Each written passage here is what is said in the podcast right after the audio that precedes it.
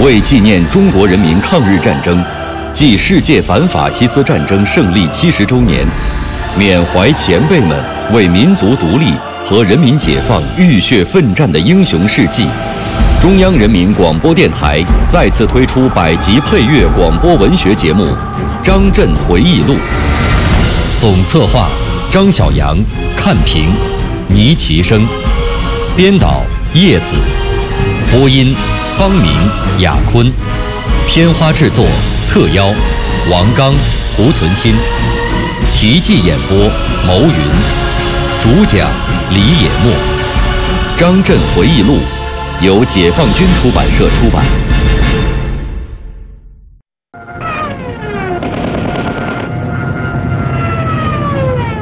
世界战略形势的发展变化，迫使我国的战略方针和战略重心必须做出重大调整。一九五零年十月九日，中央已决定组成中国人民志愿军，由彭德怀为司令员兼政委，率领中华儿女跨过鸭绿江，赴朝参战。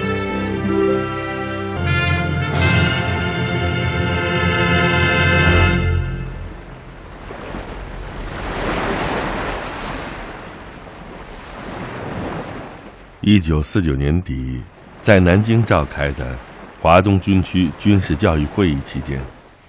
我们安排在南京附近长江的燕子矶江段进行了演习和试验，请与会同志参观学习。主要的科目是破障和登陆。根据渡海登陆作战的时候可能面临的敌情，我们设置了四道副防御设施。演习分队演练了用大剪子等工具和爆破的方法破敌副防御，用装甲车辆引导和支援步兵登陆等课题。我还主持召开了司令部部务会，进一步理解和领会军委意图，研究攻打台湾的问题。我们从攻台作战所需要的四个方面条件进行了分析：一是陆军。二是海军，三是空军，四是内应。具体的说，就是我们陆军准备的情况怎么样，海空军是否占有优势，尤其是能否夺取局部的制空权，对台方面的策反工作进展如何？当然，要求这些条件都具备，实际上是非常困难的。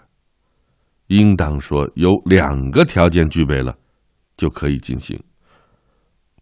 我要求作战处立即拟制对台作战方案，加紧计划浙闽沿海公路、机场、通信网和启渡场的建设，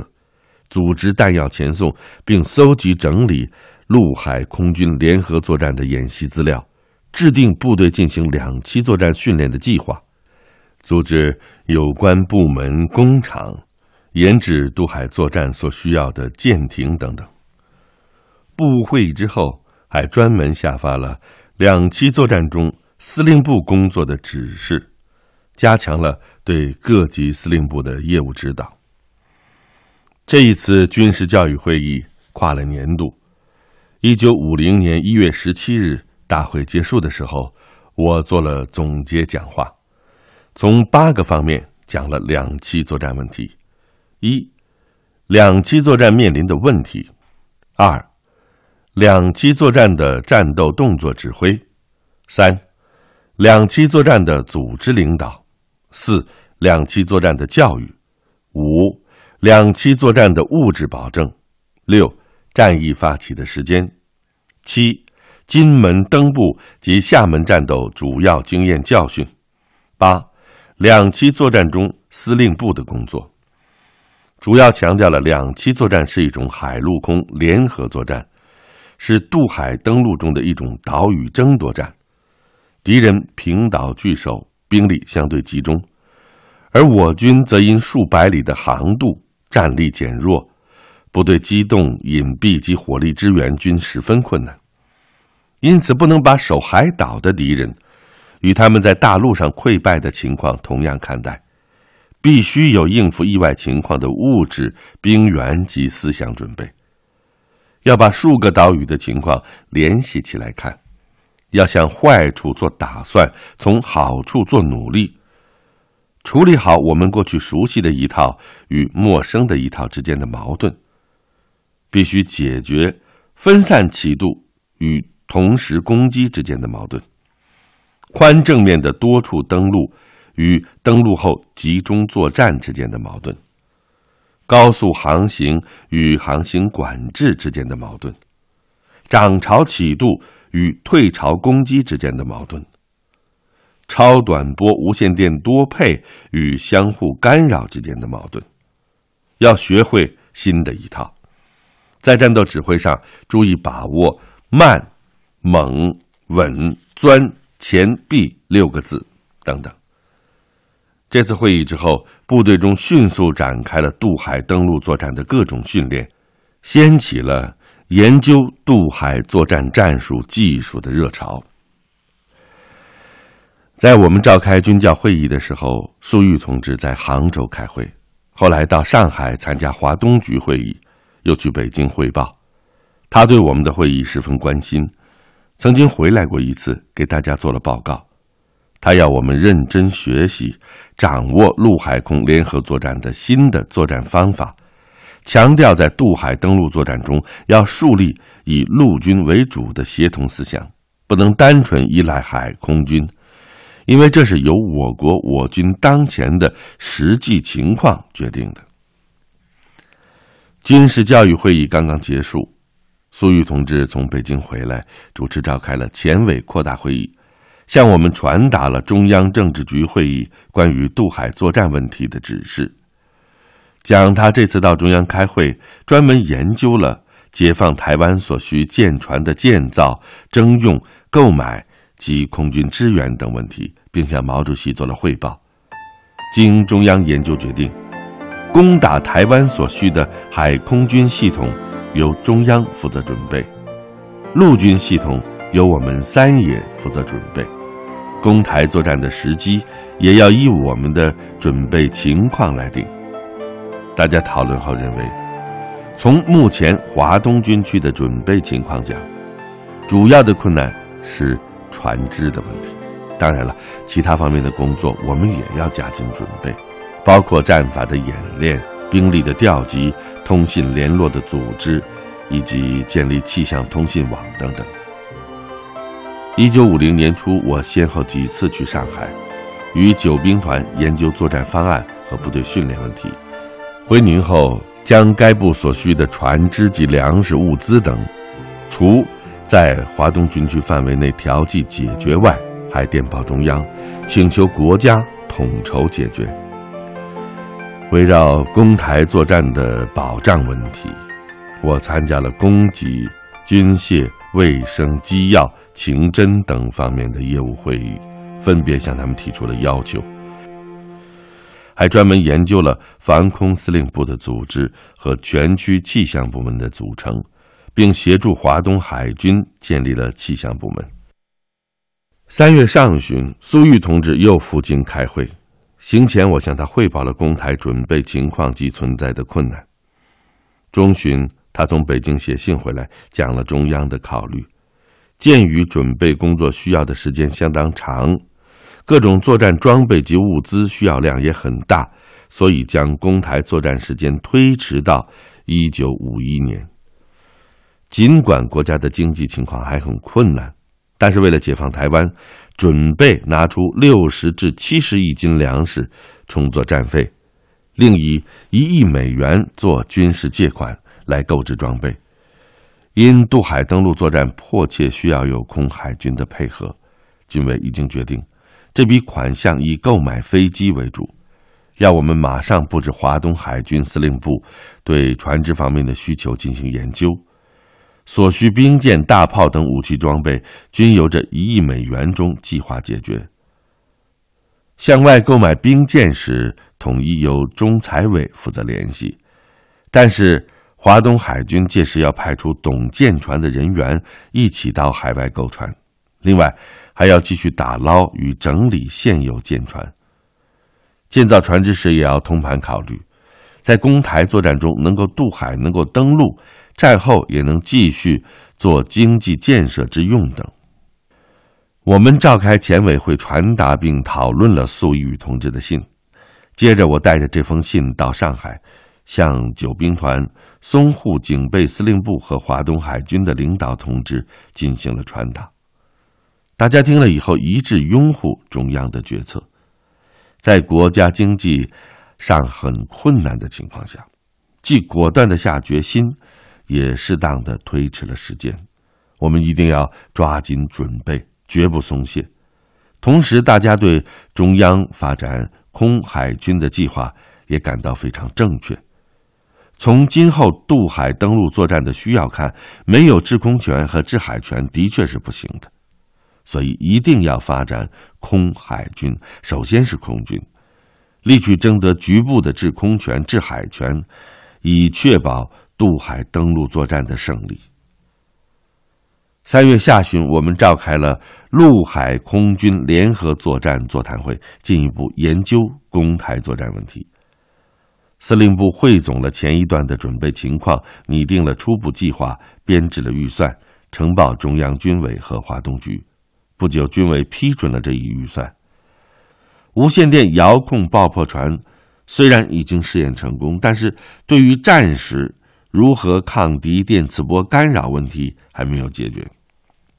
四月十日，粟裕同志从北京开会回来，向我们传达了中央政治局会议的精神。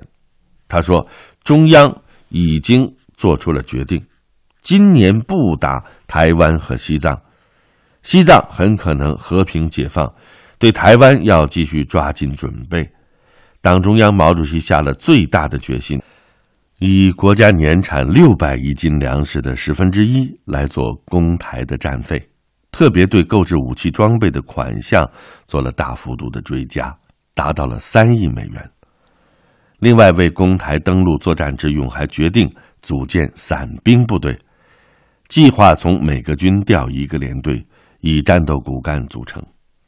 这样，我们第三野战军要抽调十二个连，还要完成一个师部和两个团部的组建工作。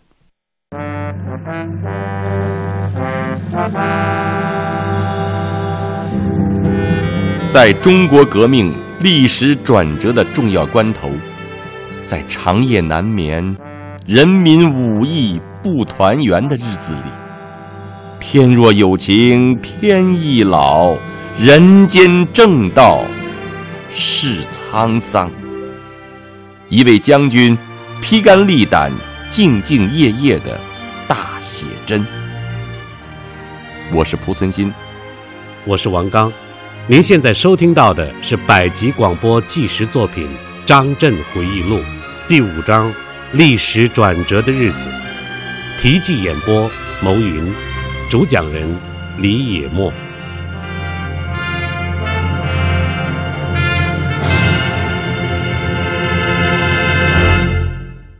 四月下旬，我们发出了陆海空军两栖作战训练纲要，部署了第七、九、十兵团。军区军兵种部队和指挥机关的渡海登陆作战训练纲要规定，从一九五零年七月开始，到一九五一年五月，训练期为十一个月。同时，我们加紧军区海军的整编，组建新的舰队，组织部队抢修福建、浙江境内的公路，还拟制了空军机场修建使用的方案，修订了。攻台作战海运计划等等。五月中旬，我到北京出席全军参谋会议，这是我第一次来到伟大祖国的首都。期间，粟裕同志从南京打来电话，要我把攻台准备情况再向中央军委做个汇报，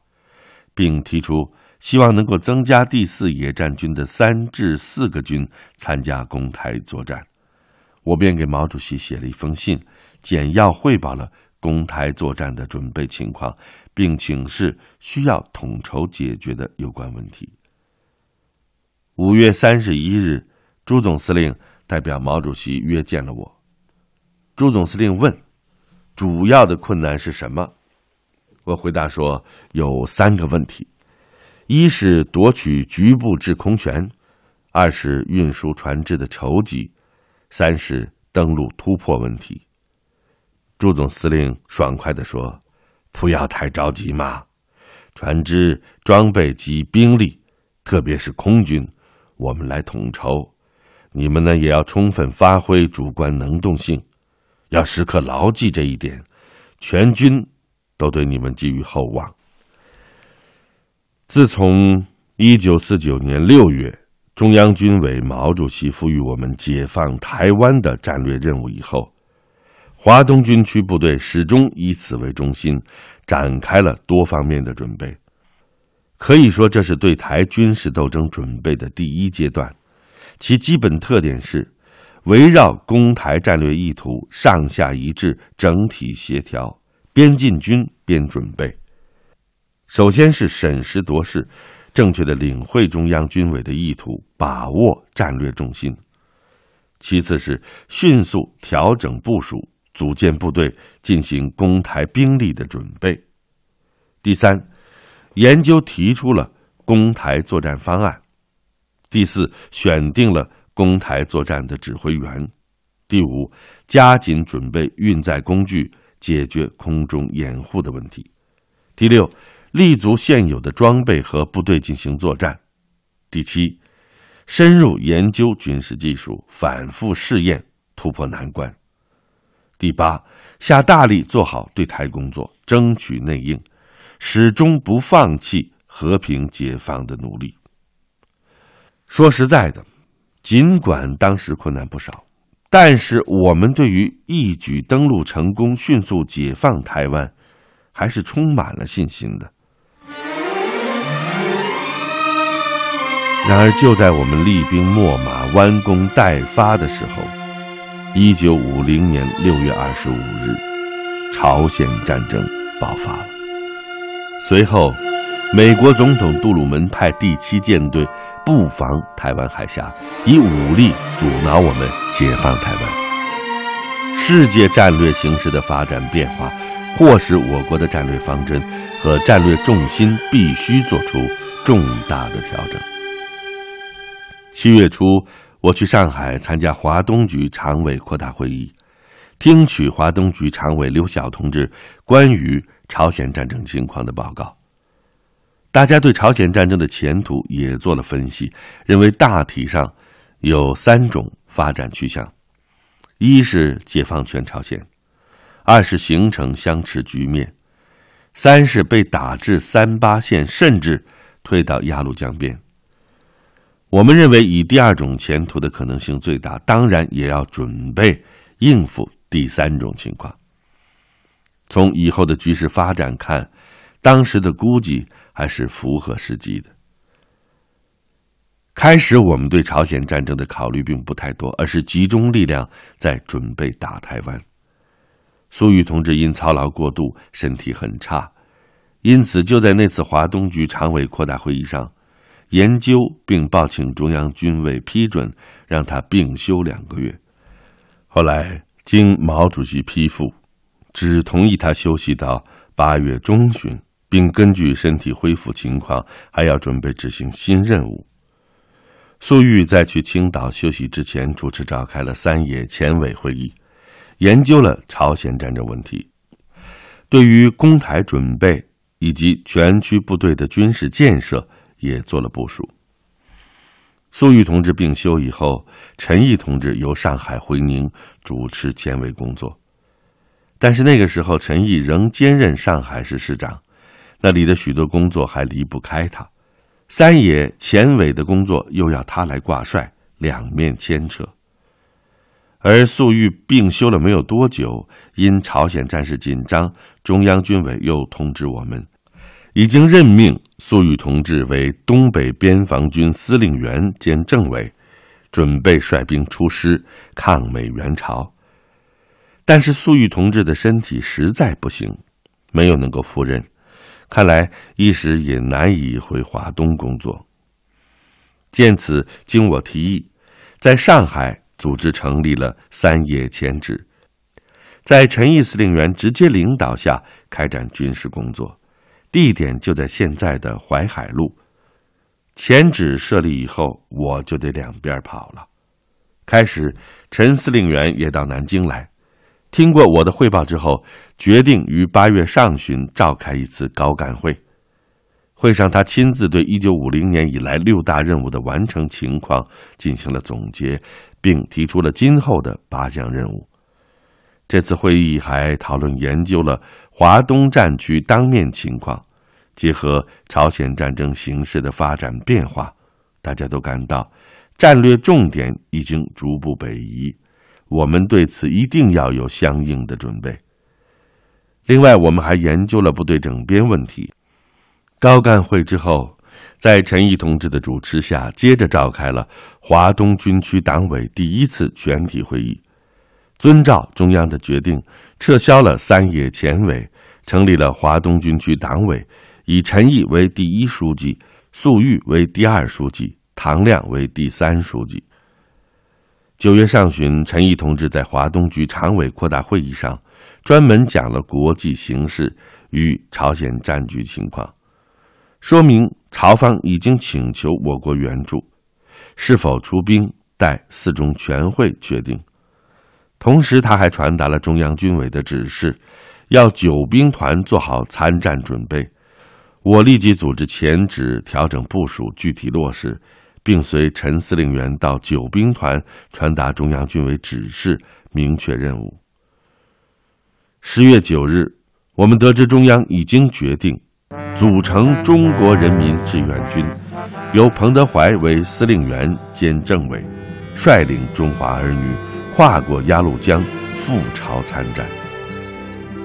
三天以后，我在陈毅同志那里看到了中央军委的电报，命令九兵团经铁路输送直达东北，后又电示行动暂停。二十七日，聂荣臻代总长给我们打来电话说。情况紧急，九兵团部队即刻行动，并让我们在三十日前将棉衣等物资送往九兵团。我立即要后勤部迅速去九兵团补充棉衣和物资。但是他们赶赴兖州的时候，部队已经开拔，后来一直追到了安东，其先头二十军已经入朝，棉衣都没能穿上。二十六、二十七军情况稍好一些。在安东仓促补充之后，便入朝作战了。这里说到的这个安东，也就是现在的丹东市。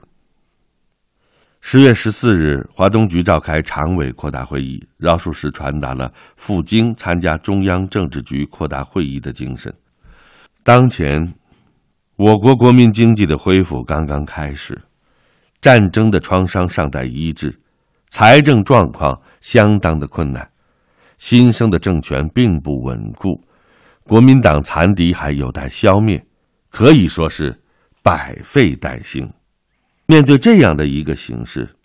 敢不敢，能不能同世界头号强国较量？这个决心还真的不容易下。